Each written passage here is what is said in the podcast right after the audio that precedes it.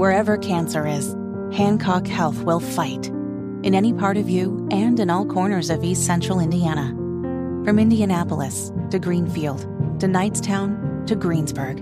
From hospital rooms to family rooms, we fight. With technology and medicine, with care backed by the wisdom of Mayo Clinic. For you, for your family, and for your future in Decatur County. We fight cancer here. HancockHealth.org slash cancer. Hammer and Nigel. Can you believe these characters are weirdos? So let's rock Well, I hate giving credit where credit is due, especially when that credit is going to Jason Hammer. But you called it yesterday. The stuff about Epstein, the unsealed documents, big nothing burger. I mean, I do think it's funny that like a bunch of never Trump Republicans, along with Democrats, are pissed off that Trump wasn't mentioned more uh, you know, predominantly throughout these documents. Hilarious that they think that's that their heads are spinning that way. But this is really nothing. These are unsealed pages having to do with a civil lawsuit uh, from a victim that is suing Epstein as well as his his pimp Ghislaine Maxwell. And nothing that came out last night is official, right? And when I say official, I'm talking about something that warrants somebody going to prison tonight. It's right. going to require an investigation. But Nige, here's my question. Yes. Why can't there be an investigation? Right? An investigation is just that. It's not an official charge. It's not throwing someone in jail and then investigating. You know, why can't the feds or the police officer say, you know what? Now that this document has been unsealed, one of these documents, one witness claims Bill Clinton, quote, likes some young. We're going to look into the Clintons. Why can't that begin right now? They're protected. I mean, the FBI has the black book. They have the lists that are important to this investigation, and they won't let anybody see them. And right. That should be the story. That's the real story here. Plus the fact that we're talking about this, uh, uh you know, uh, a couple of weeks away from Iowa, uh, we're talking about this as a distraction from the horrible job Joe Biden is doing as president. It's uh, it's it's it's a bunch of just. I mean, who are some of the names that were prominently spattered throughout these documents. I mean, things that we kind of already knew, right? Bill Clinton's all over the place. Yes. Bill Clinton is all over the place. There's a part in one of the documents where the witness says, quote, Bill likes them young. And again, do with that information as you wish. Uh, Prince Andrew's name was in there. Should not come as a surprise because he settled a situation involving an Epstein accuser in the past. Now, there is one name that pops up that's a little unsettling. I don't know if I expected to hear all of the details about this. It's somebody's name who's been out there, but Stephen Hawking and an underage orgy was discussed yeah. in some of these documents that were rolled out last night. Now, Stephen Hawking is no longer with us. The paralyzed paraplegic physicist, you know, talked out of the voice box thing. that guy was allegedly involved in, to put it mildly, shenanigans Please. on Epstein Island. Please take your top off. Right. I mean, uh, and they're saying here in this document that they he did not participate, but I'm just I, I, we're talking about the wrong thing here. This is not the story, and there are supposed to be more documents that are going to be unsealed as the weeks move along here. Talk to me when you unseal the client list. That's the thing. Talk to me when you unseal the video footage. Some of the other names that we found out last night, again, not a big surprise. We kind of knew this would be a nothing burger. We told you as much on this program. Uh, Bill Richardson, former governor of New Mexico. He died in September. Uh, he had previously reported to have visited Epstein's ranch in New Mexico. A lot of he said, she said going on. David Copperfield, the famous mu- magician. Uh, there was a woman who said that she had dinner with Copperfield at Epstein's home. Copperfield is, again, not accused of any wrongdoing, but a lot of questions about why he was there. And Stephen Hawking. There was a witness claiming they were desperately trying to find people to come out and say, that Stephen Hawking was not there and did not take part in the underage activity. It's almost like the janitor from Billy Madison was doing the investigation. Does what do you that make mean? sense? Miss Lippy's car is green. David Copperfield went to a dinner. Right. I mean, just Bill Clinton flew on the airplane. It's just, this is just kind of a circus. It's a joke to me. I mean, it's very serious. But the thing is, and you mentioned this earlier, nothing is going to happen to these people. Hell, they could have had videotape and photos of Slick Willie doing inappropriate things. Do you think he's going to jail? Absolutely not. And the real reality is, whether you like it or not, some people are above the law. And there's a lot of people protected by that sealed up client list that Leakin Lion James Comey's daughter sealed up as a member of the prosecution, mind you. There's a lot of people on that list that are breathing a sigh of relief that that is not the thing that's going to be revealed to the public.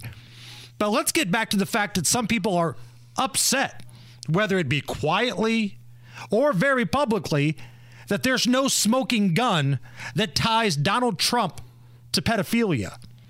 How far of a country have we how far have we fallen as a country? People are upset that the politician you don't like did not have sex with kids. Not only that, but he, Trump, kicked Epstein out of Mar- Mar-a-Lago, got him banned from Mar-a-Lago for allegedly hitting on an underage employee, uh, severed ties with that friendship long before he's ever accused of doing anything nefarious. And again, so far, and maybe there's more information to come. Maybe there is. But so far, no witnesses have claimed Donald Trump was doing anything inappropriate. And that is driving some of the never Trumpers crazy. And that's bizarre to me. Because, look, I hate Ryan Mears. I hate Boss Hogsett. But at the same time, I hope and pray they've never done anything to kids. Some of these never Trumpers, they're ridiculous. I retweeted some clown earlier. Uh, it's some guy that trolls us all the time, Sinead something or other. He's upset that Donald Trump was not tied to pedophilia. Think about what you're saying here. And if you want to see that, if you think I'm making this up, go to the Hammer and Nigel Twitter feed. Scroll down, you'll see this loser.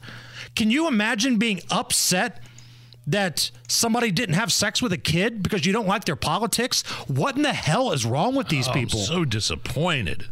I was really hoping for this one. and the USA Today, they kind of fall into that category because their headline, they were trying to lump Donald Trump and Bill Clinton together. Yeah. The the headline read read. Clinton and Trump are named in Epstein documents. Now, if you don't follow the news very closely, you see that headline Clinton and Trump are named in Epstein documents. You think both of them are going down there doing horrible things. Trump was named in the documents because he did not do anything. The witness said that had no contact with Donald Trump, had never seen him on Epstein Island. Bill Clinton, on the other hand, different story. But the USA Today's headline Clinton and Trump named in Epstein documents. Listen to let me listen to this. Former President Trump is mentioned in the documents, but no reference is made to any illicit behavior on his part. A witness recalled Epstein saying, quote, We'll call up Trump during a stop in Atlantic City. That's literally all this is. That's it. Meanwhile, Clinton's mentioned like every other paragraph, every other sentence. and it's not good. It's not like it's the same type of mention. And the other thing that cracks me up, these never Trumpers, the folks with full on TDS, Trump derangement syndrome, they keep sharing this old photo of like Trump next to Jeffrey Epstein, which is taken completely out of context. Because so far, and again, let me just say that so far, there's no tie to Donald Trump going to that island and having sex with minors. But yeah, there is a picture that exists, and people are taking that out of context. So again, we've got a crazy year ahead of us. It's only January 4th, And we're talking about Stephen Hawking orgies. Let that sink in for just a little bit. We got a oh. crazy year ahead of us. And many names on this list that rolled out only had, quote, dealings with Jeffrey Epstein. And maybe we're going to find out more names down the road. But there's one thing for sure you do not want your name anywhere near Epstein's list. No. And with that being said, Hammer and Nigel Records. We were in a little bit of a Hall and Oates mood when we oh, yeah. put this together. Because I saw your name on Epstein's list. what a lousy after Christmas gift. Because your name's on Epstein's list. You better not tell your wife. Little something from Hammer and Nigel Records to lighten the mood of a serious story. Life is so much more than a diagnosis. It's about sharing time with those you love, hanging with friends who lift you up, and experiencing all those moments that bring you joy. All hits, no skips. Learn more about Kisqali Ribociclib 200 milligrams at kisqali.com and talk to your doctor to see if Kisqali is right for you. So long live singing to the oldies, jamming out to something new, and everything in between.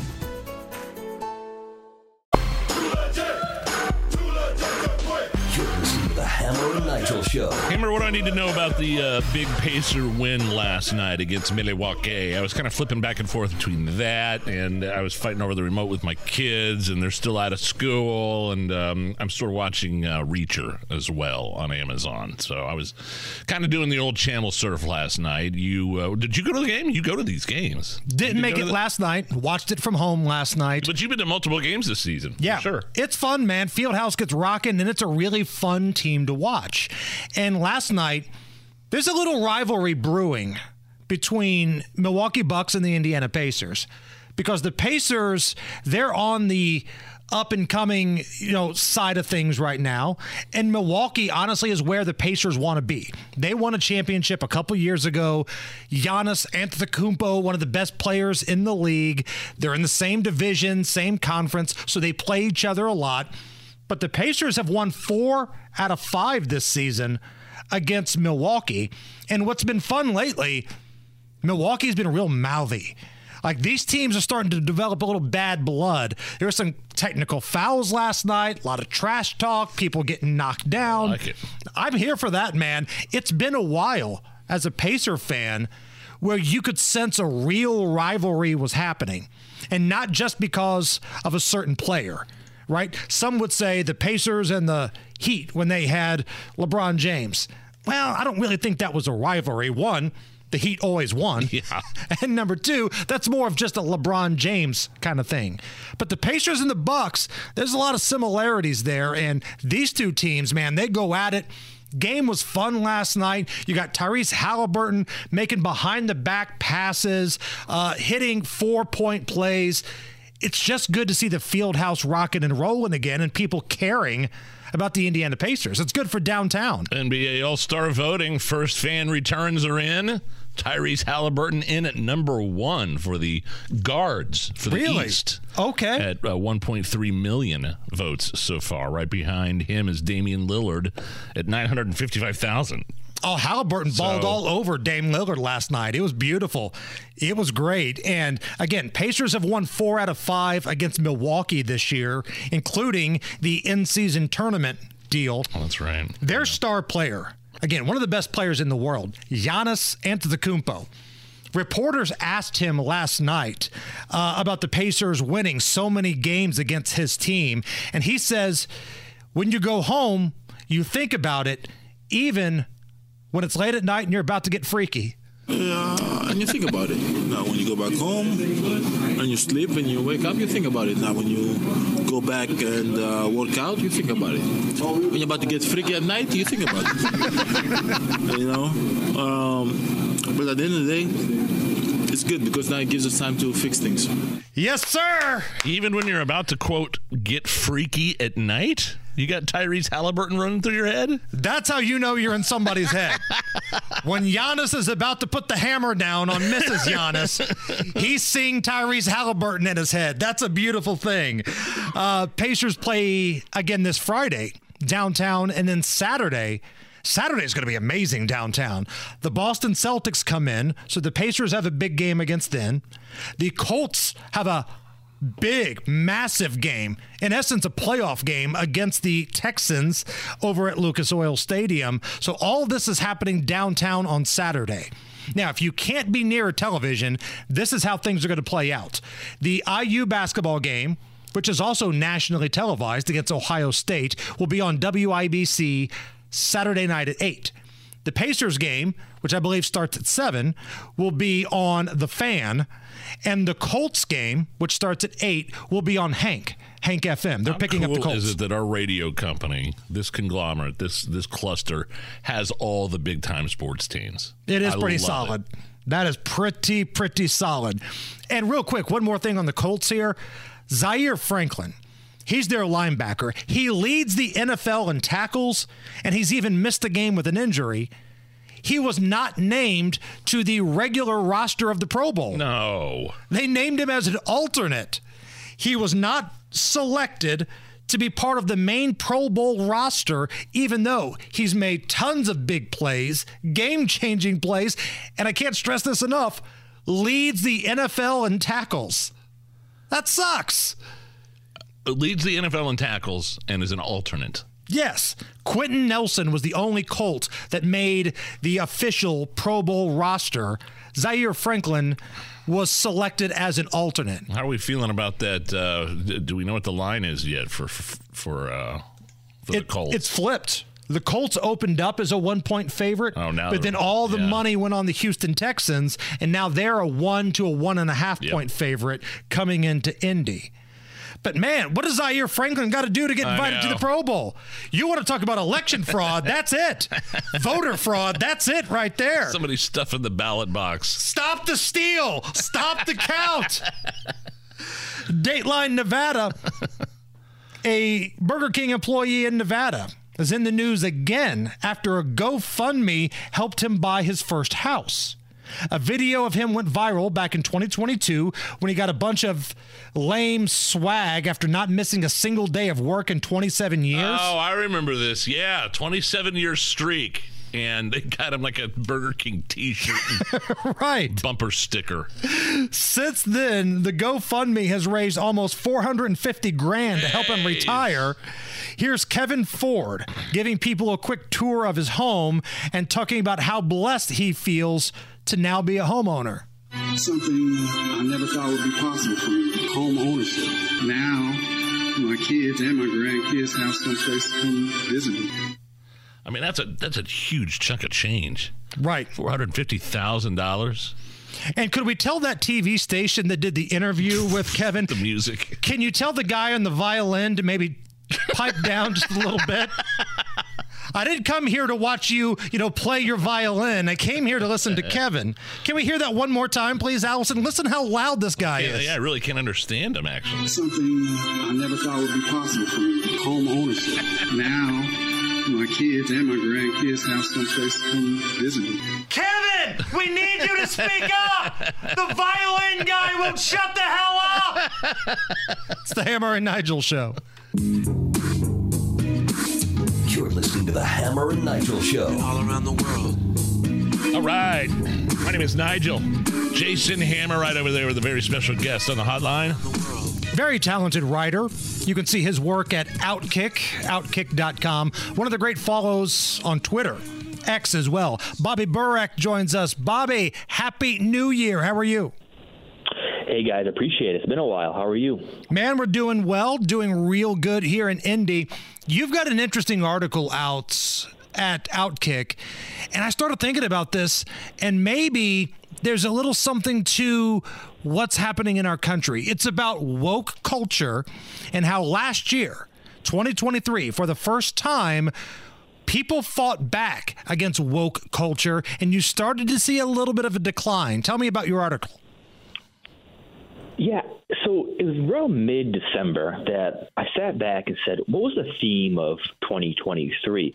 And what it came to me, obviously, was the pendulum. The pendulum swung. Um, at the start of, at the end of every year, rather, the cultural elites can go to bed in their penthouses and know that they have more power over the working class, the average American, than they did the year prior. I always say their goal is to obtain more power and prevent you from achieving that. How do they do that? They convince you you're powerless, that they set the trend, and you just have to go along. But in 2023, the average American proved that is not true at all. Who were the biggest losers last year? In some order, Bud Light, Disney, Harvard, Pfizer, Moderna, Black Lives Matter. That was the working class telling the people above them, we're not going to keep buying your products. We're not going to keep donating. We're not going to go keep going to see these movies. We are going to boycott and protest the messaging you guys are putting out there. And the ultimate takeaway is the working man still controls this country. You empower the people above you, meaning the only way that those people stay in charge is if you keep voting for them, keep buying what they're selling, and supporting their causes. Andrew Breitbart once said, politics is downstream from culture. 2023 was a win in American culture.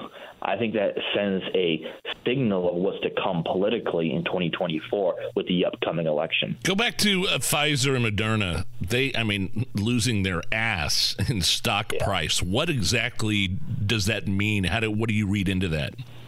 Well, I, mean, I think it means we saw Pfizer is already adjusting their yes. expectations this year because yep. they don't believe they can meet Wall Street's projections. That means that fewer people are receiving the vaccines that are promoting. You look at their stock charts, they resemble companies that have lost the trust of the average American consumer.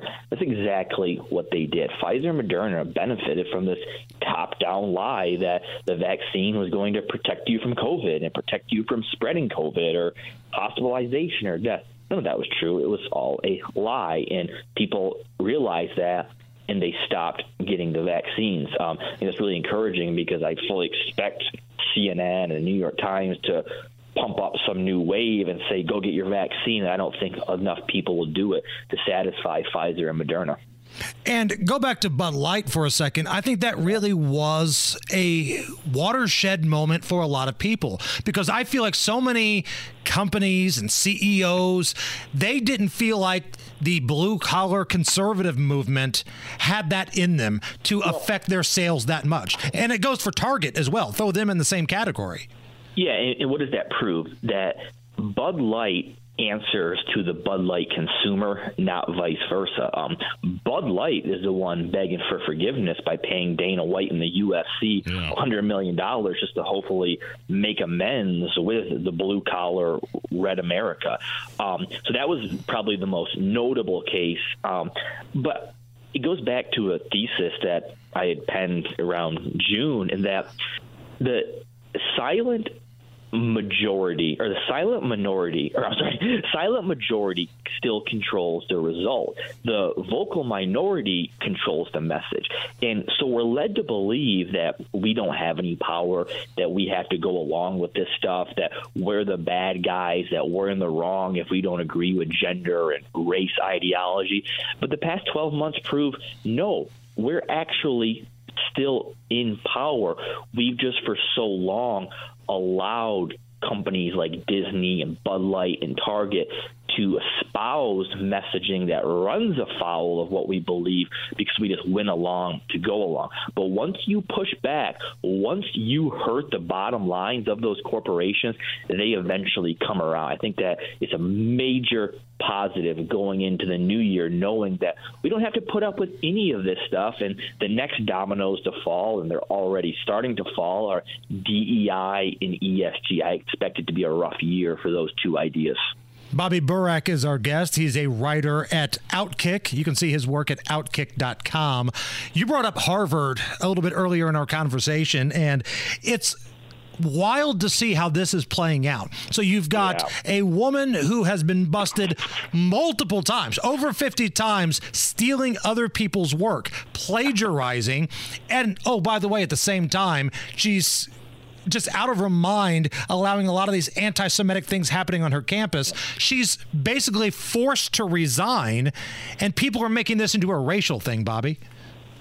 Right, and they leave out that Liz Magill, the Yeah. president of that she also sat up there with Claudine Gay and refused to definitively say that calls for the genocide of Jews is a violation of camp, campus harassment policy. So she was essentially booted and forced to resign days later. But Claudine Gay lasts another full month. But it's only racist that the one who also plagiarized academic works had to resign. It's such a stupid, predictable argument. But this goes back to the pendulum, and that the reason you see Al Sharpton, Marc Lamont Hill, Jemele Hill, and Joy Reid screeching so loudly about Claudine Gay is because they expected the race card to protect her. For since 2020, the race card has allowed a lot of public figures to skirt responsibility. But Harvard forcing her to resign shows the threat of being called a racist is starting to wear thin. And if that race card starts to lose power, I don't know how Joy Reid and Al Sharpton and Benjamin Crump are going to survive. They probably wouldn't. But at the same time, though, Bobby, if those big donors stop making those checks to Harvard, because there were some threats that they weren't going to scratch those checks anymore, I think she would have been just fine.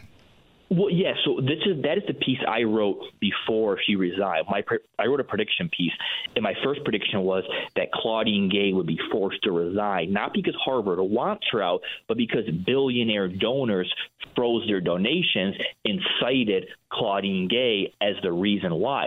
So what this comes down to is the race card does not trump the bottom line. The bottom line is still what these institutions will side with over. So companies are willing to be called racist if it makes them more money, and in this case it did, because eventually Claudine Gay was a conflict and liability to the funding of Harvard University. That's what this comes down to. Harvard didn't care about her plagiarizing content. They had the first 40 allegations and called it what? Inadequate citation.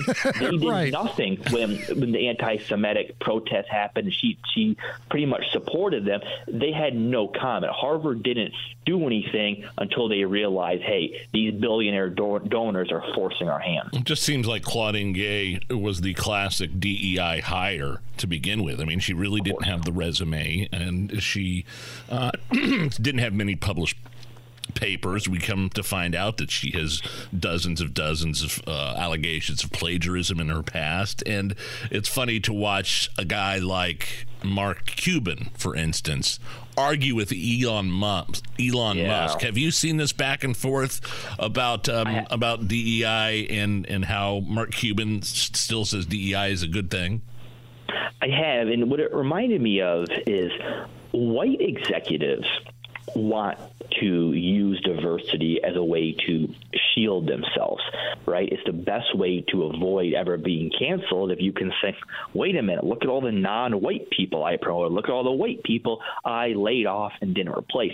So it doesn't surprise me that Mark Cuban is an advocate of DEI because it allows him to increase his status by saying that he's an enabler of diversity. But I don't trust anything he says because this is a guy who railed against human rights in America, then turned around and defended the NBA doing business with China, where Secretary of State at the time, Mike Pompeo, clarified that they are committing genocide against Muslim Uyghurs. So he hates human rights in America, but has no problem with the human rights violations in China. So I don't think we should really take anything he says all that seriously.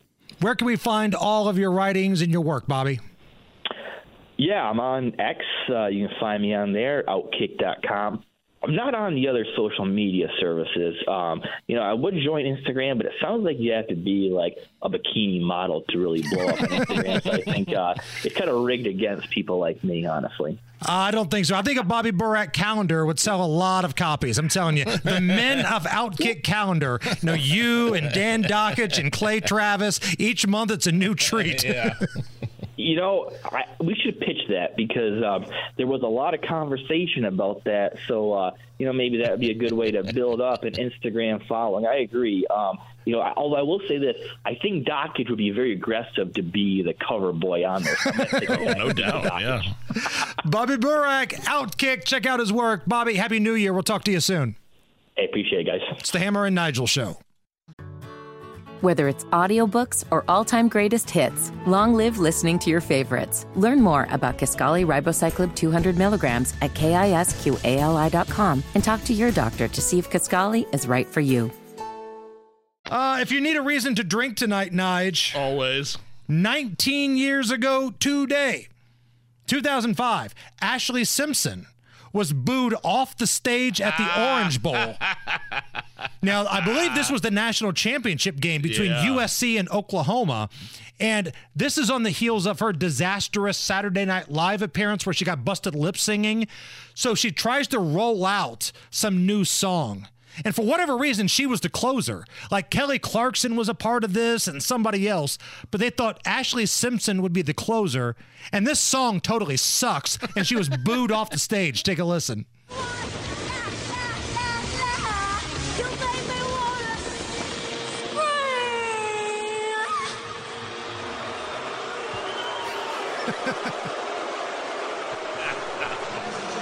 That's rough. Kelly, Kelly Clarkson, Trace Adkins, Ashlee Simpson, part of our halftime show at the FedEx Orange Bowl. Listen to that. I, I, my wife and I, back in the early 2000s, had front row seats at like the Egyptian room to watch her concert. We left like three songs in. it's like, let's get out of here. This is dumb. Like, and again, that wasn't like a big concert at Ruoff or Lucas Oil or something like that. It's the Egyptian room. You kind of know what you're getting into, right? Right. And you still walked out. I, I was like, I'm going to get a beer. And she looked at me and she goes, Did you, did you just want to go? I go, uh, woman after my own heart. I've never loved you more in Yeah, my entire exactly. life. All right, FOP President Rick Snyder's coming up. Uh, we have Harrison Silcox. He's going to give us the news. Is it okay if we point to you, Harrison? Can we do the news coming up in a little bit? I don't want to overstep my boundaries by yelling through the window at you. I just want to make sure we're okay. Hammer and Nigel. Can you believe these characters are weirdos? So let's rock Hello, everybody. My name is Nigel. That's Jason Hammer right over there with a special guest on the hotline. Longtime friend of this program. He is the president of the Fraternal Order of Police, Lodge 86. Rick Snyder joins us. Rick, happy new year to you and your family. How are you? Hey guys, happy new year to you. So, Rick, one of the questions we've been talking about all week on this program is about the homicide numbers last year compared to previous years. Last year, 2023, in Indianapolis, saw a decrease in homicides compared to 2022. And if you look at the record breaking year, which I believe was 2020, it's down quite a bit. Now, again, you're not supposed to set a record every single year, but the fact that the homicide numbers went down year over year, does that mean that the mayor, the prosecutor, all your good friends over at the uh, city county council, they get to do a victory lap, Rick? No, far from it. I mean, we're in the fourth year of over 200 plus uh, homicides. Uh, you know, four years in a row. Uh, first time that's ever happened in the history of the city. So we're talking about 200 homicides and the first time in over 200 plus years of the city's existence. It's a track record that no uh, elected leader uh, wants. And uh, frankly, it's one that many of them are trying to distance themselves from. Proof positive of that is that you've seen this subtle uh, shift in the game in terms of word word games and semantics, where now the focus is talking about quote unquote criminal homicides uh, versus overall homicides. And the reason for that is is uh, we've always stayed focused on overall homicides because it is a good snapshot of your overall levels of violence in your community. Listen, what this means when they're talking about criminal homicides being down lower is that justifiable self-defense shootings and homicides are surging. And that is exactly what happens when you are when you have levels of violence that are unabated by ineffective policies, especially in our courts, and prosecutorial failures. People start talking, taking the law quite literally into their own hands, and rightfully so. They have to defend themselves because we do not have effective policies in place that uh, keep them safe. And it's policies such as uh, closing the revolving door of criminal justice in Marion County. It's not just us saying that. We have the superintendent of the state police that is saying that. And I think most everyday citizens throughout Indianapolis and Marion County are getting hip to the fact that their elected leaders and officials have set them up for failure. And uh, these are the results that we are left with. What do you say? Like I was watching the news, and yes, I saw like the numbers are down. One of the things the um, the story in the news, the, the, reporter attributed to the numbers being down is that there is more cooperation from the community uh, with the police. Uh, are, are you seeing that more of a more of um, more of a communication, more of, of, of a partnership almost. I mean, the unfortunate um, incident where the firefighter was murdered and his and his companion um, that was due in part to some people from the community coming forward and letting police know what happened. Are you starting to see maybe, hopefully, the community um, partner and uh, able to communicate with police officers? Well, there's one key factor that's involved with all that, and that's trust and confidence in the system. Yes. As it relates to the Marion County system, there is no trust or confidence. As it relates to the prosecutor and the courts, the police themselves have voted no confidence in both entities. Yet, residents do have confidence when we have shifted the game and started taking many of these cases by bypassing the local criminal justice system to the federal courts. I give full credit to Mayor Hogsett for this change in policy. It is extremely effective. He even said himself it was to bypass the quote unquote revolving door of criminal justice in Marion County. And it's because in the federal court system, you don't have things like catch and release. You don't have bond while you're awaiting trial. And when you are convicted, you are you are separated from the criminal activity. And guys, that's the real key to the whole game here is that we have to have policies that focus on separating the criminal offender from the gun rather than separating the gun from the law-abiding citizen. And that is the distinction that has to be made and has to be focused on. And listen, you can't get around these stats. We still had three people on average shot or stabbed every single day in the city of Indianapolis last year. We still had the highest level of juvenile homicides for any year in the city's history. We still had the highest level of female homicide victims for any year in the history of the city of Indianapolis. So our politicians should spend less time trying to spike the football and more time trying to find solutions that actually work and work in tandem with their law enforcement professionals that know what we need to do, which is to get back to basics and start holding criminal offenders accountable. Rick, I want to run something by you. This was something that I said the other day, and maybe it rubs some people the wrong way, but I believe this 100%. I used to be somebody that you know, if you didn't tell police about a homicide that you've seen, you're part of the problem. But now, in this current climate that we've got in Marion County, where you've got a prosecutor who just lets people back out on the street the next day, maybe slaps them with an ankle monitor, I understand why so many people are hesitant to come forward with information about crimes and killings and all that kind of stuff because I think they understand there's a chance whoever it is is going to get right back out on the streets and maybe come after them. Does that make sense? That's exactly what is happening, and that's why trust and confidence goes away.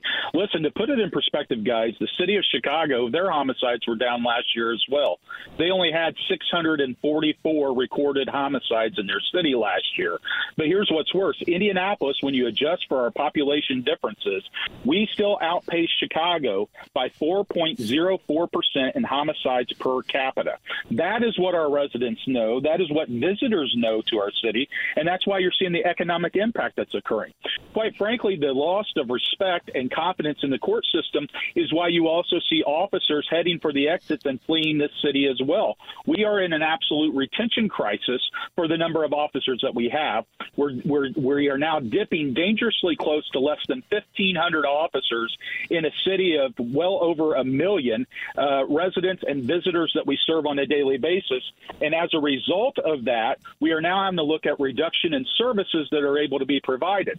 That is why we're saying to the mayor, listen, solutions do exist. You can correct course here. You took a step in the right direction on this change of going to the federal prosecutor level for many of these crimes that involve criminals, violent offenders with firearms. But we also need to make sure we're doing everything we can to pull out the stops and keep the cops that we have. We are in the first time in my 25 plus year career of where I've seen other agencies not only competing but out competing with the IMPD in terms of being better paid, better equipped, and by far better supported in this capital city. So we call on the mayor. Now is the time to pivot. Now is the time to say we have to do something that gets around the hurdles we face with this prosecutor and this court system. We have to get our hands around it, and we have to make sure we keep the well seasoned professional police officers we have now so that we don't continue to not only lose them, but not be able to recruit uh, very eligible candidates in the future. Yeah, the police officer aspect of this whole thing. I mean, you put some stats out yesterday on social media 138 officers nationwide were shot in 115 ambush attacks. That was only one of many disturbing stats having to do with police officers under attack nationwide.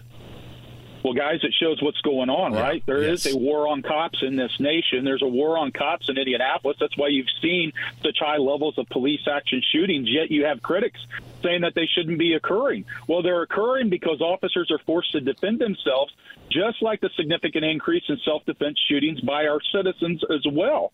They are, we are all in this together, and we're up against crime and violence, the likes of which we've never seen, including on average an officer being shot every 23 hours in this nation. Very few people go to work in an environment such as that, but our officers are willing to do it day in and day out. You saw the video that was released yesterday where an officer rescued a female who was in the process of being murdered. He had to unfortunately use force that result in death. That's a decision that that officer has to live with for the rest of their lives. But there's also a life that was saved and a woman that will go on to live because of that officer's actions. What happens when the officer is not there any longer? That's the point that we are making. Yet our, our mayor does say, hey, I got reelected with 60% of the vote. 60% of about 28% people voting, but uh, nonetheless, he was reelected. We're prepared to work with him, but the overwhelming message we want to send to Mayor Hogsett when you go around touting getting reelected is this do not confuse apathy with popularity. And apathy is what is killing our city as we speak. So we have got to change course. We must compete, and we must retain the officers that we have. Rick Snyder is our guest, president of the Fraternal Order of Police. Rick, we got about 30 seconds left. One more thing I wanted to uh, get your opinion on. We had the story earlier today about this idiot that robs a gas station and then goes down to the casino in Shelbyville. He gets busted because the license plate reader, you know, picks up what his plates are. The police were able to track him down and ultimately make the arrest. Are we seeing the technology uh, starting to pay off here in Marion County? Without a doubt, you'll remember in 2019, we were the first ones to call for these technological steps to be taken. That included the installation of license plate reader technology, as well as public safety cameras and body worn cameras that are capturing all the great work of our police officers. They do work. They're a piece of the puzzle, but they're still technology, and technology will fail. You need to have that human heart, that human mind behind the badge, just making those life and death decisions. But without a doubt, the license plate reader technology has been a huge increase in our abilities to to track offenders and then be able to bring them to justice. The part that is missing, the piece that is missing to all of this, is a system that then ensures accountability. And I'm confident that with the help of people like the superintendent of the state police advocating and highlighting these issues, and hopefully more officials coming online, if need be, we'll be able to make changes at the state house uh, to get some legislation that's favorable to making changes. But without a doubt, it's going to take all of us pulling in the same direction. And that's my hope and prayer as we enter 2024. We can do better and we must do better. He is the president of the Fraternal Order of Police, Lodge 86, Rick Snyder. Rick, as always, we appreciate your time. And please tell your officers the Hammer and Nigel show supports them 100%. Thank you, guys. God bless you. Hammer and Nigel presents Is. It depends upon what the meaning of the word is. Is this anything? All right, let's rock and roll. Rock and roll. Hey, Mara, how do we play? Is this anything? All right, we'll run some stories by you. You are the one that breaks down all the information and gives us a verdict. Is the story anything or not? We start with this a Pennsylvania family's home was set on fire by their pet pig Oh. trying to stay warm. Here's the homeowner talking about how the fire was started. His home was under the porch. I had added extra hay for him because I knew it was going to snow. He had a little heat light there in the front. See where there's a little board right there? And he uh, must have knocked his hay into the heat lamp and caught the house on fire. Yeah, this is something. If old Petey, the pet pig, catches my house on fire, almost kills my family, the pig's getting processed. Sorry. I mean, like, go ahead and make some bacon while you're at it, while you're watching the house burn down because of the pig. Am I insensitive here? No, no, nope. I'm. I understand.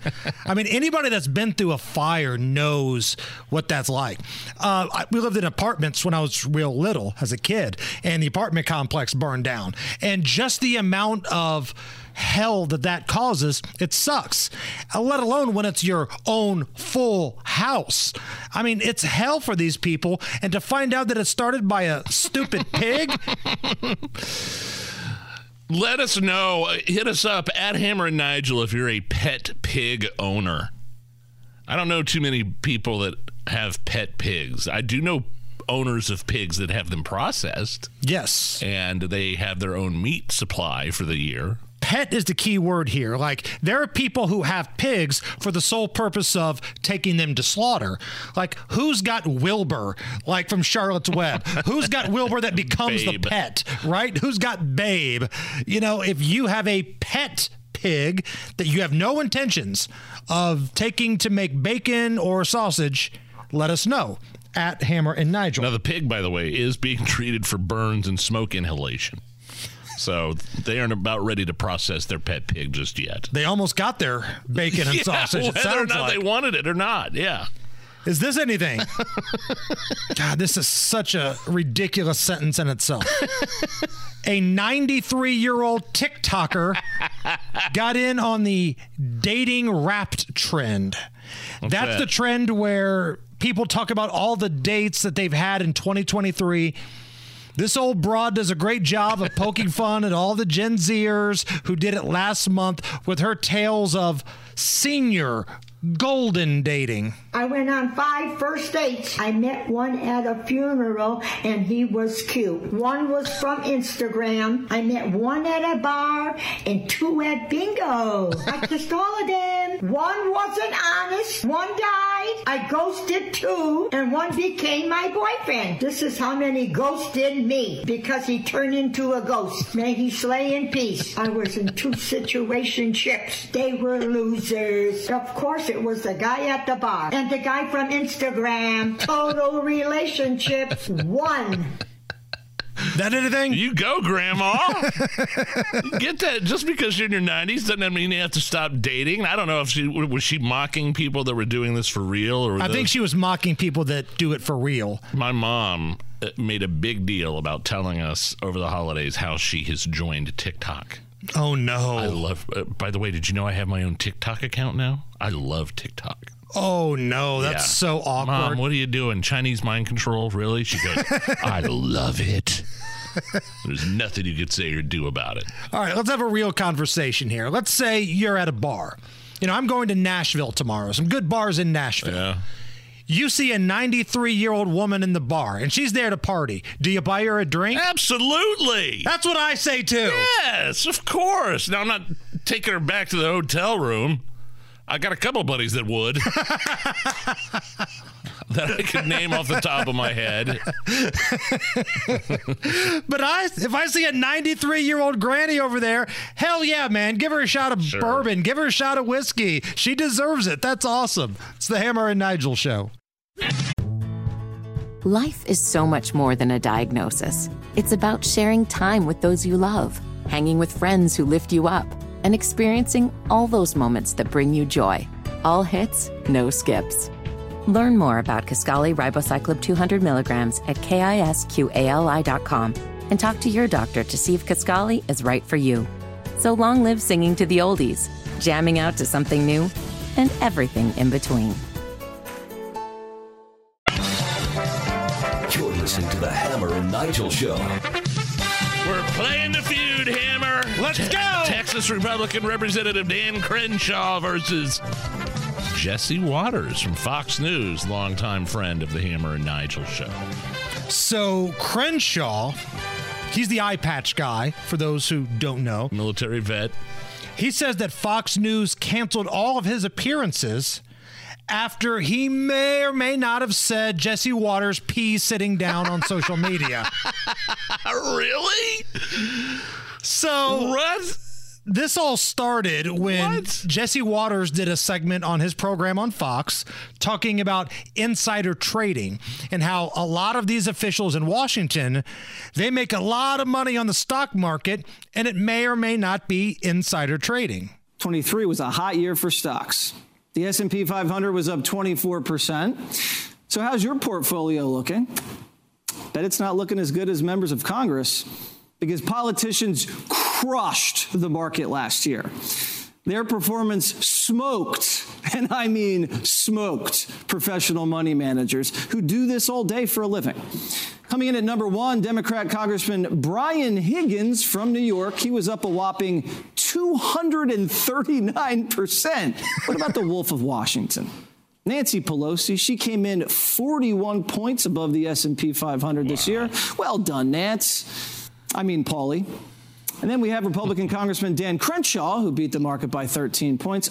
Our lawmakers made over a billion dollars in financial transactions this year. A lot of them investing in companies that they had inside information on. Ladies and gentlemen, this is what corruption looks like.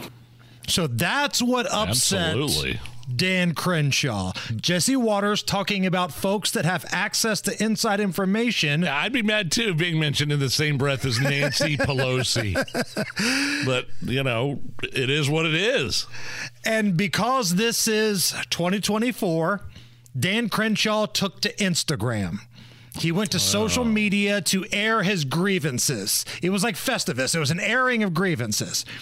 And here to recite what Dan Crenshaw wrote about Jesse Watters on social media, the amazingly talented WIBC news anchor Sasha Nixon. Oh. Hey, you hack. If you're going to accuse me of literal corruption, get your facts straight and man up and come accuse me to my face. You're an clown, desperate for clickbait. I literally have $10,000 invested in stocks and haven't made trades in over a year. I have never had more than 20K invested while in Congress. Fox knows this, but they're desperate for fake controversy to get clicks. Watters is a tool, making millions to push conspiracies on TV and bash veterans like me who have barely a fraction of his net worth. Wake up, America. The political entertainment industry is almost always lying to you. Sasha Nixon from the WIBC that was newsroom. Tremendous, Sasha. Uh, well done. Watters is a tool making millions to push conspiracies. Now, what if I told you that hot take on Instagram Oh, man, that's great. wasn't the only thing that Dan Crenshaw put on social Yeah, media? I didn't hear anything about. Wasn't there something about peeing sitting down at the beginning of this segment? Once again, Okay. from the WIBC newsroom, Sasha Nixon. Losers like Watters grew up with a silver spoon, and for some reason, people are fooled into believing he's some genuine blue collar conservative. Yeah, he's such a conservative, he cheated on his wife and then oh. left her with twins while he Oh. went off with another Fox producer. And let's be honest, Jesse Watters seems like the type of dude who pees sitting down. Once again, the amazing Sasha Nixon from the WIBC newsroom. I want Sasha to become more of a part of this show when reading tweets. I mean, Stan Lear, the, the uh, retired Stan Lear, when we had him read tweets, he was great. He was great at it. But the, the, Sasha's a close second. That was a home run. Very well read. and he's sitting down. that's what got uh, Dan Crenshaw uninvited, basically blacklisted from Fox. You know, because Jesse Watters, he's one of the faces of their network now. You know, it's probably Sean Hannity and then Jesse, maybe Gutfeld at two. Yeah, uh, I don't know what his background is in terms of his family and his his the the money situation with his family. I do know that he worked his way up from the mailroom at Fox News. Right. He's told us that story on our program before. Yeah, it's not like he was just handed over uh, this this primetime slot. He he worked his way up, got on with Bill O'Reilly, was doing man on the street stuff, and just sort of worked his way up from there. And Crenshaw made it personal, talking about cheating on his wife and peeing sitting down. Well, and- look, I will admit, if it's three o'clock in the morning and I've had a few and I'm waking up in the middle of the night, I have to pee. Sometimes I stumble in there and just have a seat. so social media is correct. You do pee sitting down. Uh, in certain circumstances. Got it. And- we need to make those if- t-shirts again. If, if you're and if you're a guy at my age and you don't and you you're telling yourself you've never done that, you're a liar. I never voluntarily have peed sitting down, and you're one year older than me. Voluntarily. Right. Some It's like sometimes you sit down to take a dump, and it's like, well, while I'm here, I might as well go ahead and pee. Like that's different than it's late at night and I better sit down to pee for my own safety. Yeah, that's do. completely different. Just being honest. Show's about honesty. We haven't had one of these in a while. We've got a Hammers Hero. Oh, my And goodness. now it's time for Hammers Heroes. I love this story. A homeowner here in Indy fought off a home invader and killed him with his own gun. So, bad guy tries to break into this dude's house and he's armed. He actually comes rolling deep with a group of people, but he's trying to break into this guy's house around seven o'clock at night. So he comes, you know, to the house. Wow. Tries to break in, hits the homeowner with the gun. But my man was like, no, no, no, that's not how this is going to play out. So a big fight breaks out, and the homeowner takes the gun from the bad guy, kills him with his own gun. And as soon as that gunshot goes off, all the other bad guys that were outside in the car, you know, driving the getaway car or whatever, their pants. well, they started spraying bullets at the guy's house. So my man, the homeowner, went back, got his own gun too, and now he's coming out like Chuck Norris, double barrel, and he's firing back. But again, he's protecting one himself and two his home. Yeah, and there's guys like Beto O'Rourke that don't think that you have the right to defend yourself. They don't think that you have the right to have a uh, you know a certain capacity for a magazine for as many bullets to put in your gun. Right. Oh, you only need like a six shooter. You got three guys rolling up on you. You're going to need more than a six shooter. Right. You're going to need an you're going to need an AR-15. The guy's name was Brent Smith, and he spoke to Fox 59. smacked me in the head with the gun and told me I knew what it was. And then I'm like, I yelled out. I said, "Hey, they trying to rob me!" Just like a movie, man. I, it, it was like a movie, man. The men wrestling over the gun. But when the gun went off, I hear thousands of gunshots. I didn't even think him or me. I was just basically trying to survive myself, man. I don't know, man. Like I don't know his intention, but I didn't want to. I, I- I didn't want to. I didn't want to be shot, man. That just all to it. Well, it doesn't matter his intention. I automatically assume his intention is to kill you. Right. And he was not charged. The guy that you know Oh, was good. the homeowner has not been charged because of amazing people like our pal Guy Relford and some other two A champions at the Indiana State House. Castle Doctrine. yeah. Castle Doctrine. You know, he's sitting there doing his own thing, hanging out at home, and bad guys break in. And again, it wasn't just one guy. One guy broke in, but there were others outside. But there are people, there are gun, like, you know, moms d- demand action that think you only need, uh, they would rather you not have a gun at all. But if you must have a gun, it can only be, you know, filled with eight bullets, Right. uh, limited capacity. We got a dead bad guy here that was trying to break in. I know for a fact that guy's not going to be out on the street the next Yeah, day because of love Ryan Mears. So Brent Smith, golf clap from me. nice. Hammer's Heroes. It's the Hammer and Nigel show. Listening to the Hammer and Nigel Let me just say something to you real quick here, bud. I I was going to bust your balls a little bit because you know it's the first week of January. You're already taking vacations, which I think is hilarious. But man, you guys, the Hammer family, have been through a lot towards the end of 2023, and it all culminated with you are on their way to the airport in Florida. I don't know if you talked about this or not. If you want me to stop talking about it, I No, will. go I- ahead. You guys are on your way to the airport. What was it, December 22nd? Uh, yeah. and and you had to cancel your trip to Florida because young Jake came down with influenza A. Right. And that just I mean, literally on your way to the airport, right? Right. Now, by the And- way, you took the first day off of this year, so you don't get to bust anybody's balls. You were out January 2nd. Absolutely I was. Uh, but man, that's the first But- time but- that's ever happened to me. But you but you're taking the wife and and giving her a nice weekend in Nashville. You're taking the boys down south. And I just wanted to say that the the the I couldn't imagine having to cancel your vacation because of that. That must have just been a gut blow a couple of days before Christmas. And poor Jake, bless his heart. He's he your felt- 16 year old, right? Is he 16? Yeah, 16 now, just turned 16.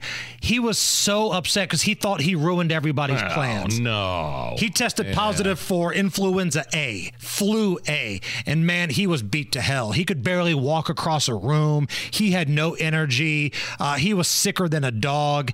Bless his heart, man. We had to cancel our trip. Uh, I got the money back on the hotel. Yeah, what about the flight? Had to eat it. had to eat it. That sucks. But, it is what it is, but, man. But but Crystal, especially, you know, with the you had lost in your family in 2023 towards the end of the year, and to have that happen just must have sucked. But you you were still surrounded with family, and you made the best of it. Right, right. And that- 2023 was a kick in the crotch uh, for family issues in the Hammer House. It really was. My wife, in January of last year, lost, in essence, her father, Yeah, the guy that helped raise her, Brownie, Oh, who was awesome. And then in November, she lost her mom, Yeah. who was like her best friend in the world. So all of that, and then we decide, you know what? We're going to go to Florida for Christmas. And then Jacob gets sick right before we go. It's like, man, this year can't end fast Yeah, enough. I got to tell you, man, I I had that little bastard of a virus from China finally got me, and I'd much rather have that than what Jacob had. I was on vacation, and it sounds like that virus ran rampant through this building. Uh, I don't know specifically if it was COVID or the flu. I know everybody on my street and my neighborhood. We were around each other at all. Everybody had. Co- I was lucky. I it was a mild case, but I sent you and Rob pictures that day of the temperature, like a, th- a 103 and a half. You were cooking. He's cooking now. I was sweating bullets, just cooking. My wife is like, I go, I go, no, I gotta go to work. Hammer's gone. I, she's like, Are you kidding me? It'd be the most irresponsible thing you could do. Right. to right. go to work. So Guy Relford and Bla- Brad Kloppenstein held down the fort for us uh, that day. I think the entire newsroom Yeah. had something go through it. Uh, our pal JMV at the sports station yeah, got yeah, sick. Eddie, I think his is his producer Eddie. Is Yeah, Eddie name? Garrison. Yeah, they all. So I don't know if it was COVID or not. I know it was the first time I'd ever had it because my wife made me get. I would have normally never even tested. Like, what's the point? But we are going to be around elderly relatives Right. for Christmas. But I luckily never really had to alter plans because it happened Uh, days in advance of Christmas. I didn't want my kids getting sick. I didn't want my wife getting sick. Smart. Did you guys? Did anybody else get sick in your family? No, we were pretty lucky. And you sent me a message and said you would much rather have what you had compared to what Jacob had. Yeah, because my fever broke. I mean, later that day, uh, that Wednesday, uh, I mean, I was at 103 and a half, hit it with some Advil, and then four hours later with some Tylenol. And by then, once that fever goes away, it's a whole new world. I didn't have any congestion or cough, but it just sucked the life out of me for the next couple of days, even though I didn't have a fever. Right. And Yeah. By, by Christmas, it, it was fine. Poor Jakester, Yeah, man. man. It took a couple days to recover, and then he just slept nonstop for about do. two days, Yeah. man. Like nonstop Did, out the- there did he the take clock. any prescriptions? Uh, Tamiflu. Did it work? Yeah. Does that stuff work? Seemed I've to help him. I mean, he got better. I don't know if that was just a natural progression or what, but the Tamiflu stuff seemed to help him. We had to, uh, my wife and I had to cancel a couple of vacations because of just COVID, not us coming down with COVID, just because in 2020 and 2021. Right. Uh, there's nothing worse. I mean, that's, that's, that, I mean, here you are. December 22nd on your way to the airport. So, my, you know, hats off to you guys and have fun in Nashville this weekend. Yeah, man. I'm going to watch the it. Colts game Saturday night. Uh, Go in to Kid Nashville. Rock's bar? Might go to Kid Rock's bar. Drink some Bud Light?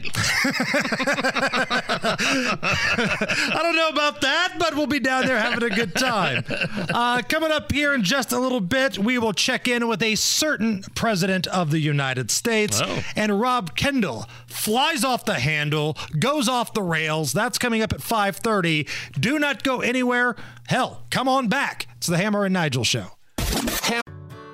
Whether it's audiobooks or all-time greatest hits, long live listening to your favorites. Learn more about Kisqali Ribociclib 200 milligrams at kisqali.com and talk to your doctor to see if Kisqali is right for you. Hammer and Nigel. You believe these characters are weirdos. So let's rock Oh, yeah. Happy Thursday.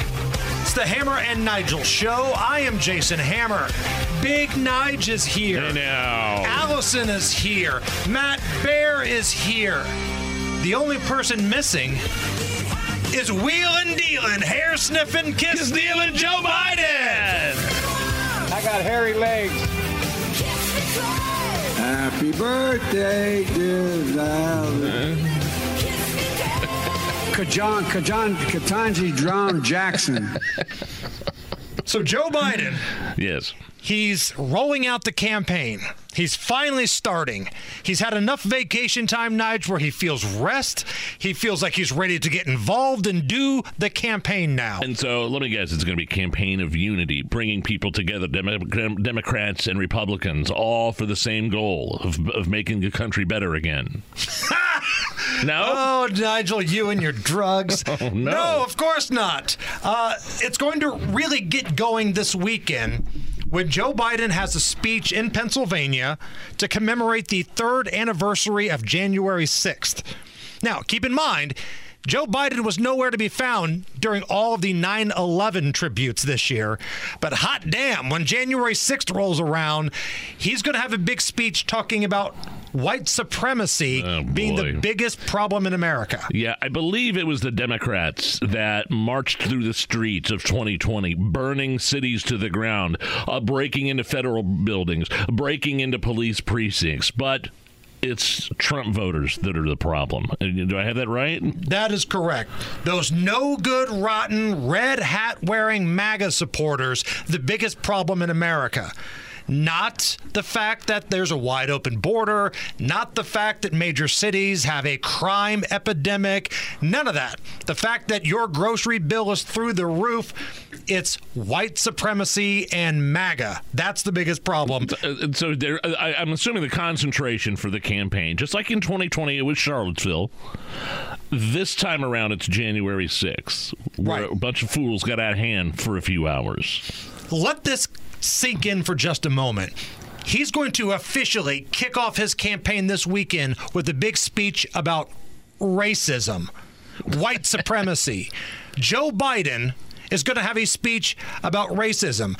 This is a guy that has said the most racist things his entire career in Washington. We've seen record lows in unemployment, particularly, and I've focused on this my whole career, particularly for African Americans and Hispanic workers and veterans. You know, workers without high school diplomas. You cannot go to a 7 Eleven or a Dunkin' Donuts unless you have a slight Indian accent. It's a fully, I'm not joking. If you have a problem figuring out whether you're for me or Trump, and you ain't black. It's just a little bit. That's just a I mean, little that's- bit. that's, uh, the whole thing where he the, the, can't go into a 7-Eleven without an accent. He goes, "No, I'm not joking. Uh, He was being serious. Right. It wasn't a joke." Going to the funeral of segregationists, palling around with them all. I mean, he has been awful for his entire run in Washington, and he's going to get up there, you know, after he gets that big injection, you know, in the backside, allegedly, as Donald Trump once said, and he's going to have enough energy to blame you for being a racist.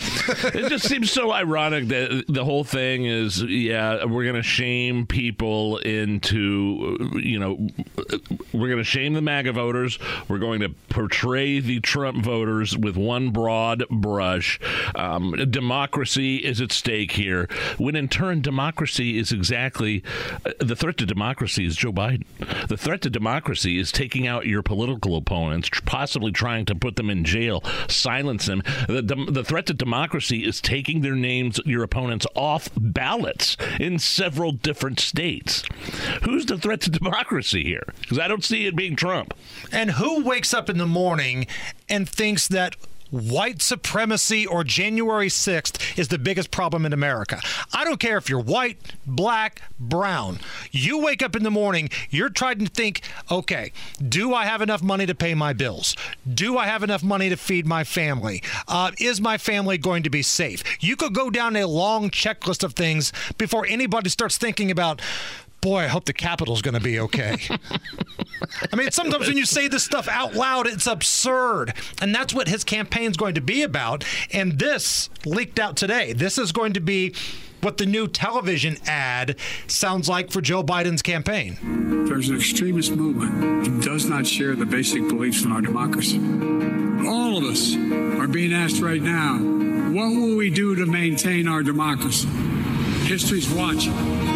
World is watching. Most important, our children and grandchildren will hold us responsible. The Vice President and I have supported voting rights since day one of this administration, and I ask every American to join me in this cause. Here's what we're going to do to support democracy. I'm going to throw my opponent, make every attempt to throw him in jail, silence him, while taking his name off the ballot in several different states. That's what we're going to do. Uh, that's what I'm going to do to protect democracy. Right. And if you're a family that, let's say your car is broken down, you can't afford to go buy a new car right now because it's ridiculously overpriced. You've kind of lost money the last couple of years due to the inflation problem. You've taken a pay cut, basically. Do you give a blue rat's rear end about that TV ad? I don't think Uh, you do. January 6th, for that matter. I don't think you do. I don't think anybody gives a damn about It's that. still January 6th. It's still b- Trump the boogeyman. It's still shaming Trump voters and and putting them in, you know, as Hillary Clinton once said, infamously, a basket of deplorables. Now, speaking of the Clintons, great segue there. Uh, old Slick Willie's name popped up quite a few times on that list for Jeffrey Epstein. Now, I say list in broad terms yeah, here. there's court documents having to do with a uh, some sort of civil lawsuit against uh, Ghislaine Maxwell, who was Jeffrey Epstein's um, right hand man, so to speak, who would pre- befriend the underage girls and take them to the pervert island. Right. More than 900 pages of, uh, for the most part, unredacted documents dropped late last night. And really, other than maybe Stephen Hawking allegedly taking part in underage orgies, not a lot of things that we didn't know came out last night. How would that work exactly with Stephen Hawking taking place uh, and participating in any sort of sexual activity? I have no idea. I mean, was he was bound to a wheelchair. He couldn't talk. He- He, couldn't move. As we said earlier in the show, if you don't think this year isn't going to be completely insane, it's January 4th, and we're already talking about Stephen Hawking orgies. we got a long way to go here, kids. Uh, but Bill Clinton, Prince Andrew, uh, those were the names that we saw a lot. But again, we kind of already knew that. And the thing that's really bizarre to me, and we talked about this earlier, and I want to get Rob Kendall's perspective on this when he comes on to go off the rails. There's a lot of never Trumpers, Republicans and Democrats. Let's not, you know, leave the Republicans out of this. The never Trump crowd, it's almost like they're upset that Donald Trump did not have sex with an underage girl on the island. Yeah, it barely. I think it mentioned Trump once in some fleeting sentence. I don't know what it had to do with something about his plane or something. There was a witness that told, you know, an investigator, "Did you ever have any sort of action?" And I'm paraphrasing here with Donald Trump. Yeah, no, no. no, no was the answer. But yet, the people that hate Donald Trump they're upset, and I can't believe we're saying this out loud. They're really upset that pedophilia did not take place. That's staggering to me. Like I hate Are Ryan Mears. I hate Joe Hogsett, but I would hope that they never harm a child. These never Trump folks, they're upset that he was kind of exonerated in this first round. Now maybe there's more information later. I, don't know. I think there's going to be other um, releases of him documents and court things here, but uh, yeah, I get what you're saying. They they were. It was a big letdown that Trump wasn't more of a um, you name prominently named throughout these documents that were released. because the information that was posted last night, we saw the, you know, documents, you know, quote, Bill Clinton likes them young. That was out there. That's released. Donald Trump was basically cleared in this first round of things that came out. And there's some clown on Twitter that I highlighted, you know, likes to troll us all the time. He's upset that pedophilia did not take place. That's unbelievable. I can't believe we got to this point as a country. And by the way, you can share that picture of Donald Trump with Jeffrey Epstein from a number of years ago all you want yeah, I see. and that. try to take it out of context. It does not mean that he was down on Pedophile Island doing horrible things. The first witness said that basically Donald Trump was clean. So, Bill Clinton was mentioned a lot. A witness says that he, quote, likes them young. This brings us to great moments in Clinton Epstein history, Nige. Okay. This happened at a Walmart.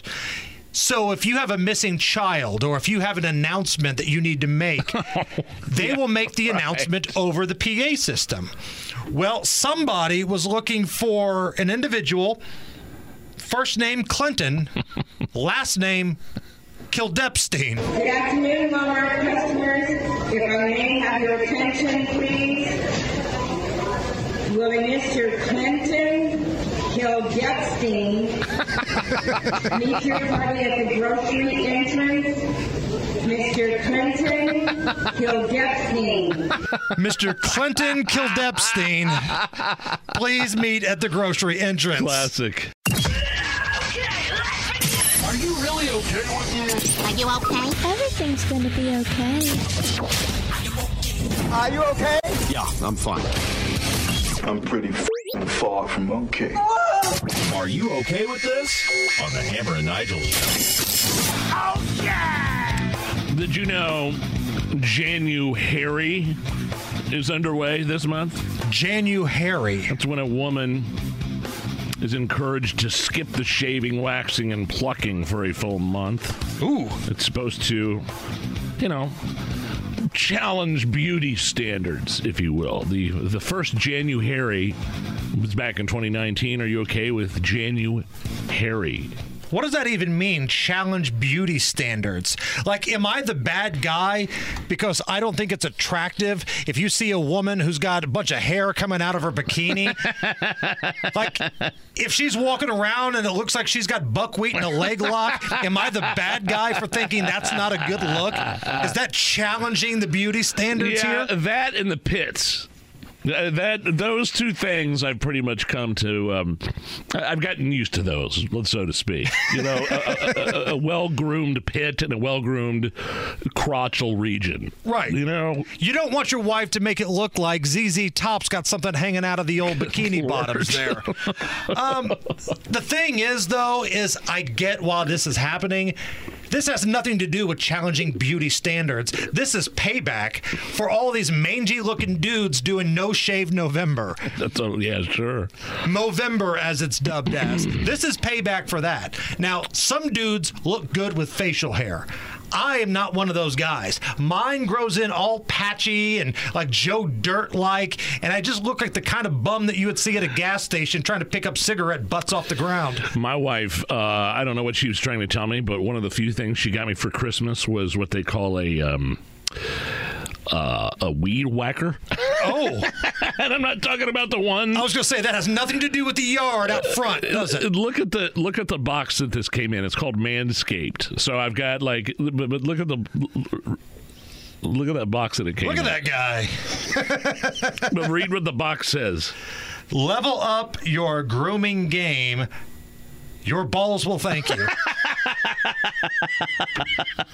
It works great, by the Yeah, way. look, I'm not saying, you know, don't take care of yourself. Yeah, absolutely. Yeah. Take care a- of yourself. I needed a new manscaper. And you know what? That's the social norm. You're supposed to keep yourself groomed and tidy. Uh, Yeah, I'm not really with this Januhairy, but if chicks are saying, look, this is a payback for that stupid goatee or mangy looking beard that you grew in November, I understand. Last night on Wheel of Fortune, a woman had the entire puzzle exposed, but mispronounced the word congenial and lost to the next player. Here's Pat Sajak breaking the bad news to her. Uh, Shauna, would you read what's up there, please? Conjugal company and clever conversation. No. Steve. Congenial company Yeah. and Oh. clever conversation. Yeah, we need to kind of have a coined word there you had. I'm sorry. Are you okay with um, the outcome of Wheel of Fortune? Since she she had to, I mean, she had everything out there. She just pronounced it wrong. Congenial. Yeah, learn to read. It's not that hard. if you're going on a show, Wheel of Fortune, where to win the game, you know, Herm Edwards, play to win the game, you have to read. You should know how to read and pronunciate Okay, things. all right, yeah. Now, let's be honest, too. Pat Sajak's playing with house money at this point. He does not have time for your crap. He's got one foot out the door. Ryan Seacrest is breathing down his neck to take over the Wheel of Fortune. He does not have time. So if you're not 100% spot on, screw you, you're out. Sajak out the door. Now, this does bring us to great moments in Wheel of Fortune history. I love it when people butcher things on game oh, shows. Oh, no. I hate the stupid people at the end of the family feud that play fast money that don't know their rear end from a hole in the ground. And I hate morons on the Wheel of Fortune. The category here was a living thing, okay? Remember that. A living thing. It's a living thing.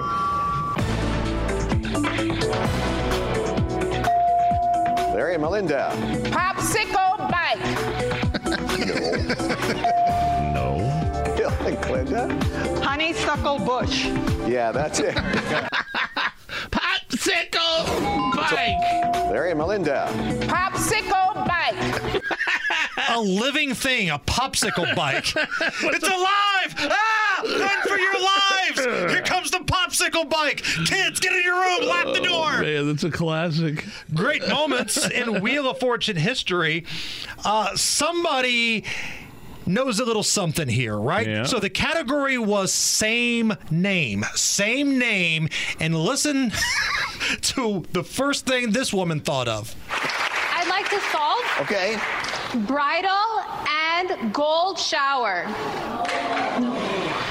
Sorry. Uh, Jan, it's your turn. I'd like to solve Okay.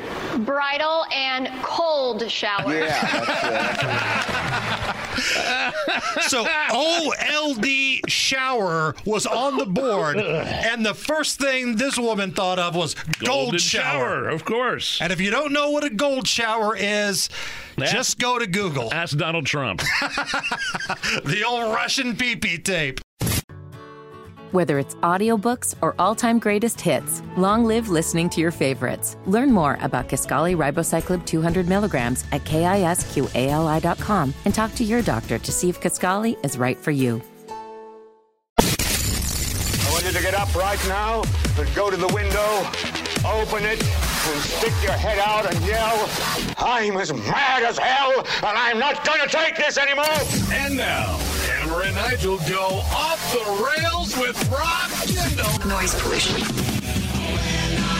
My name is Nigel. Jason Hammer is here. Rob Kendall from the Kendall and Casey Show. Here to go off the rails for the first time in 2024. Rob, how are you? Great. Thanks as always to our segment sponsor, Garage Doors of Indianapolis. I forgot, as Hammer mentioned earlier on your show, to wish you a happy birthday. You share the same uh, birthday as my son, December 31st. So the big 4 0. I'm a man. I'm 40. I can't, I can't believe how long I've known known you. Yeah. It's it just seems like yesterday I was I was sucking back your Long Island iced teas in your face at Kilroy's in Broad Ripple. So for we, I know we have new listeners all the time, but for those who don't know this story, uh, Nigel, of course, did you know Nigel was on X103 at one point? I've heard. Yeah. Yes. I was a very big star. We were at uh, we were at Kilroy's there in Broad Ripple. I New was, listeners are like, what the hell is X103?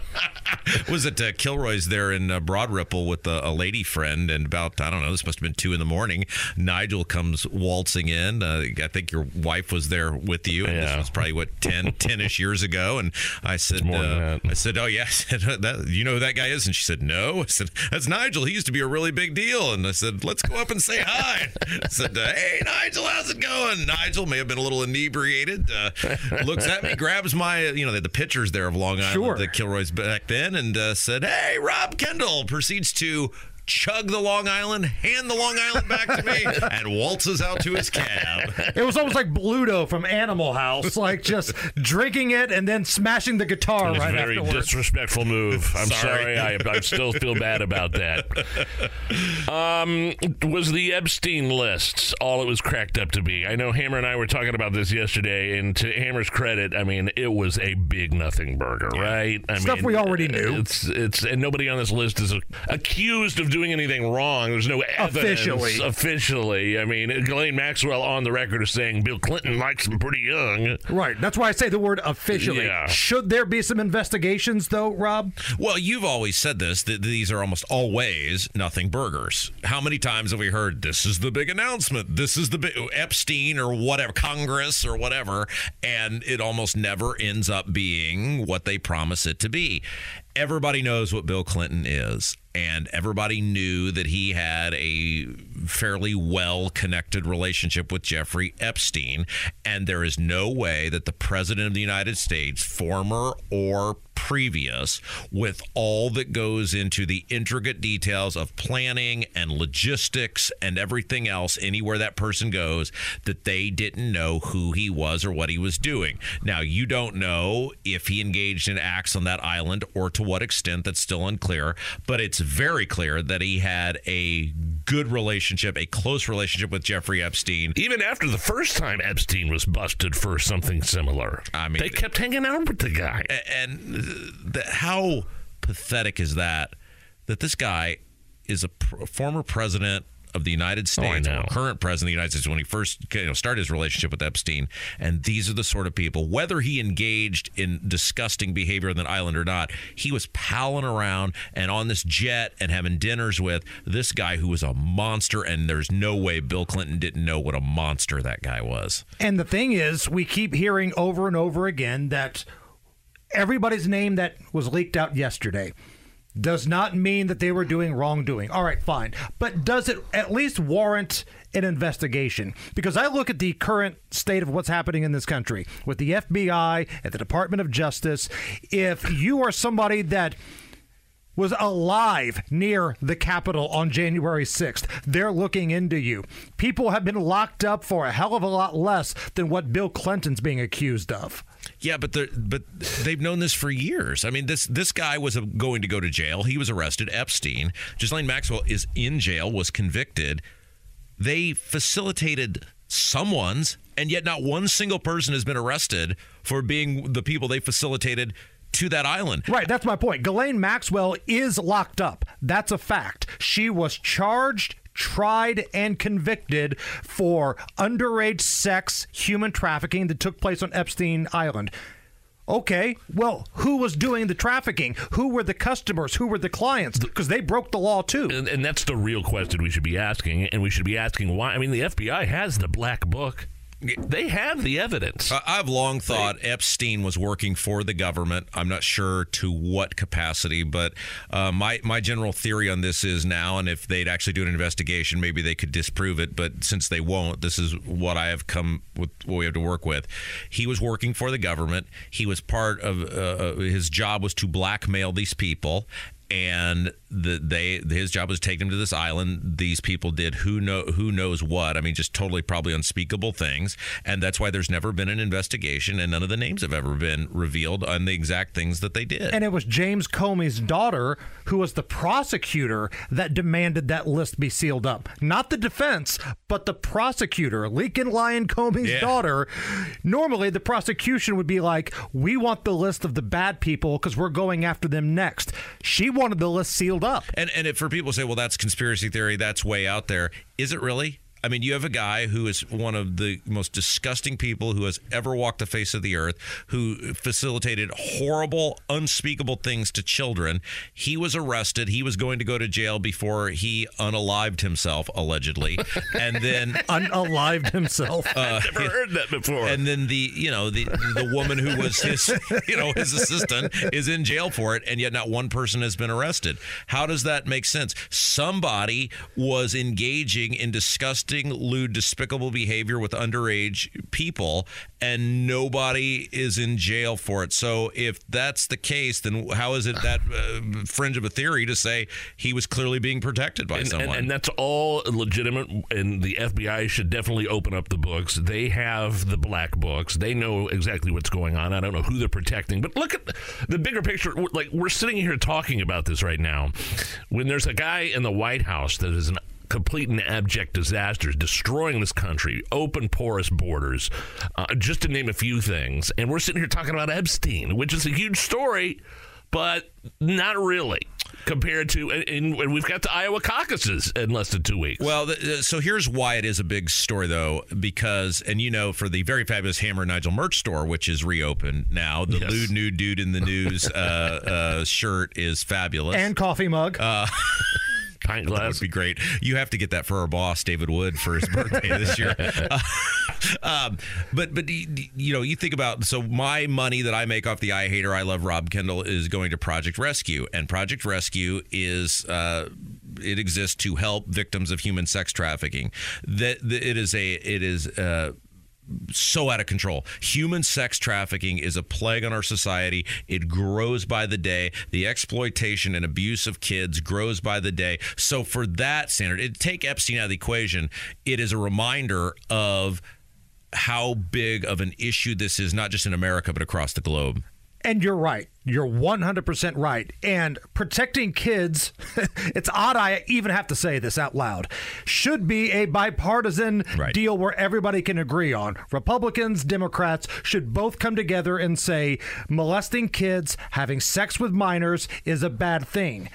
But you go on social media, and I, you know, retweeted some clown earlier today. There are people who are upset that Donald Trump did not get caught having sex with minors. There are people who are upset, whether it's quietly or very vocally, that Donald Trump didn't have some sort of smoking gun get released yesterday. And not only that, but uh, Donald Trump didn't he kick Epstein out of Mar-a-Lago? He was banned from Mar-a-Lago before any of that other stuff went down for some shady activity. Tried to hit on an underage uh, uh, employee at Mar- Mar-a-Lago. Right. How the hell did we get to the point to where right. the politician you don't like, you know, all of a sudden you're upset that he did not have sex with children? Uh, not for, for this, of course, but have you guys ever been banned from somewhere? Uh, yes, the Eagles Lodge in Beech Grove. And it was horse crap because they had a trivia night there, and it was Oh. 90s music trivia. This was recent, wasn't it? Over the past five years, Uh, maybe? about yeah, six seven years ago, our friend Kelly Miller was hosting it. Yes. and I was like a ringer in '90s music trivia. So Uh-huh. I walked in there, and they're like, prodigal son's here, hammer. All right, come on in. Uh-huh. And I didn't miss a question. Yeah. And they told me never to come back. You were kidding. True It story. wasn't even for drinking or being out of control. Or I was totally nice to everybody, but I just boat raced everybody in 90s music trivia. I think I may have thrown a no hitter in that night. Nige, you ever been banned from somewhere? Um, I've walked into a bar and was immediately told to leave after discreetly going to the bathroom and puking in the toilet in the stall. But the guy followed me in there, the bouncer, and was like, "You got to go, bro. I just I, I came in here and throw. I'm, I'm fine made it to the toilet? I, I made it to the toilet, and and no, gotta go, bro. Gotta go. Gotta go. That happened in Knoxville. Oh, man. so, anyway, you were saying. Well, uh, yeah. I mean, look. I mean, to just bring this full circle. I mean, you have an issue which is clearly affecting many, many people in this country, which is human sex trafficking. It is pedophilia. It is child pornography. It is the movement of underage kids. Some of them legal citizens of this country. Some of them not. People being sexually abused. This guy had the opportunity, the, or the public had through this guy the opportunity to really open this up and expose what a huge problem that this is. And we're not going to take it, and it's all just going to be swept under the rug because that's how it. That's but I'm not going to be upset that a politician I don't like didn't have sex with children. I hate Ryan Mears and Joe Hogsett, but I hope and pray they did not do anything like that to children. These never Trumpers are out of their mind. No, I, I, I agree with you, but I mean, you, that's that's what it is, right? I mean, the politics and the people don't even know what they're angry about anymore. If you were to ask them. Why do you hate Trump so much? You would get some incoherent psychobabble that isn't rooted in any fact whatsoever. And it's just that's where we are now. You had a pretty interesting take about what's going on on the southern border and how it's not just a Democrat Joe Biden problem. Yeah, the Republicans are trying to impeach Mayorkas. Yes. And uh, rightfully so, I think. DHS Secretary Mayorkas. Look, the the we've so diluted. So by the Donald Trump standard, I guess yes, but we've so diluted what it means to impeach somebody. That used to be like high crimes and misdemeanors used to be a, like a really big deal, right? And so now we're just focused on anytime we don't like somebody or they suck Would at their job. fired have been a better choice of words? Sure, but the problem is the Republicans are trying to act like there's some blameless victim in all this. And the reality is they've had the House of Representatives for an entire year. The House of Representatives controls the money. They have at least on three occasions had Joe Biden totally over a barrel in terms of op- opportunity to shut the government down if if they didn't get what they wanted, and they've done nothing. So they've done nothing to secure the border. They've not done nothing to build the wall. They've done nothing to change the way we process people at the border. They had all of those uh, weapons or, or ammunition at their disposal, and they've chosen to do nothing with it because they're not serious about securing the border. They want it as a campaign issue, and so they're going to use Mayorkas as this boogeyman. When the reality is, they should look in the mirror and blame themselves. Well, and he's just doing the bidding of Joe Biden. Sure. Right. And- I mean, he- doing your job. Just because it's your job doesn't make it right, obviously. But he's, you're right. He's the boogeyman here. But he also deserves to be fired. Sure, Right? yes, he's you can't have 300,000 people crossing a border in a single month tell me the border is secure, everything's fine like Baghdad Bob, and expect to keep your job. Yeah, but I mean, look at if we're going to start firing all the people that are incompetent buffoons in the government. Oh, I there's mean, a long and distinguished list. Right, I mean- get it. I mean, think about in the state of Indiana, somebody made a billion dollar mistake on Medicaid, and that person still has their their job. It, it, it, Mayorkas is awful. Should he be in that position? No. Should Pete Buttigieg be the transportation secretary? No. of course not. But I am so sick because Republicans do this all the time, where they point fingers at somebody and act like they are blameless victims in all of this, when in reality you are just as much to blame because you haven't held up your end of the bargain, which is to secure the border. What could they have done, though? I know we're running out of time here. We've got about 30 seconds left. The House isn't the Senate. The Senate isn't Joe Biden. Joe Biden can do executive orders. He can veto. He can sign what he wants. What do you want the Senate to do? Well, Oh, until I'm sorry, the House. Well, until you're willing to shut the government down, they're never going to do anything you want. Joe Biden told told said shutting down the government's not an option. So if you believe him, then you got him totally over a barrel and you get whatever you want. But they don't want anything. They just want government to grow and they want the border to be open because they're invested in mass illegal immigration the same way the Democrats What's are. coming up on your big show tomorrow? Uh, Joe Biden's giving that big speech coming up in Oh, Philadelphia. yeah. He's going to tell uh, the, half the country how much you suck and you're the problem. So we'll do a little deep dive on get, getting ready The for that. great uniter, Joe oh, Biden. my goodness, Yeah. boy. Special thanks to Garage Doors of Indianapolis. You guys are the best. He's off the rails. He's Rob Kendall. This is the Hammer and Nigel Show.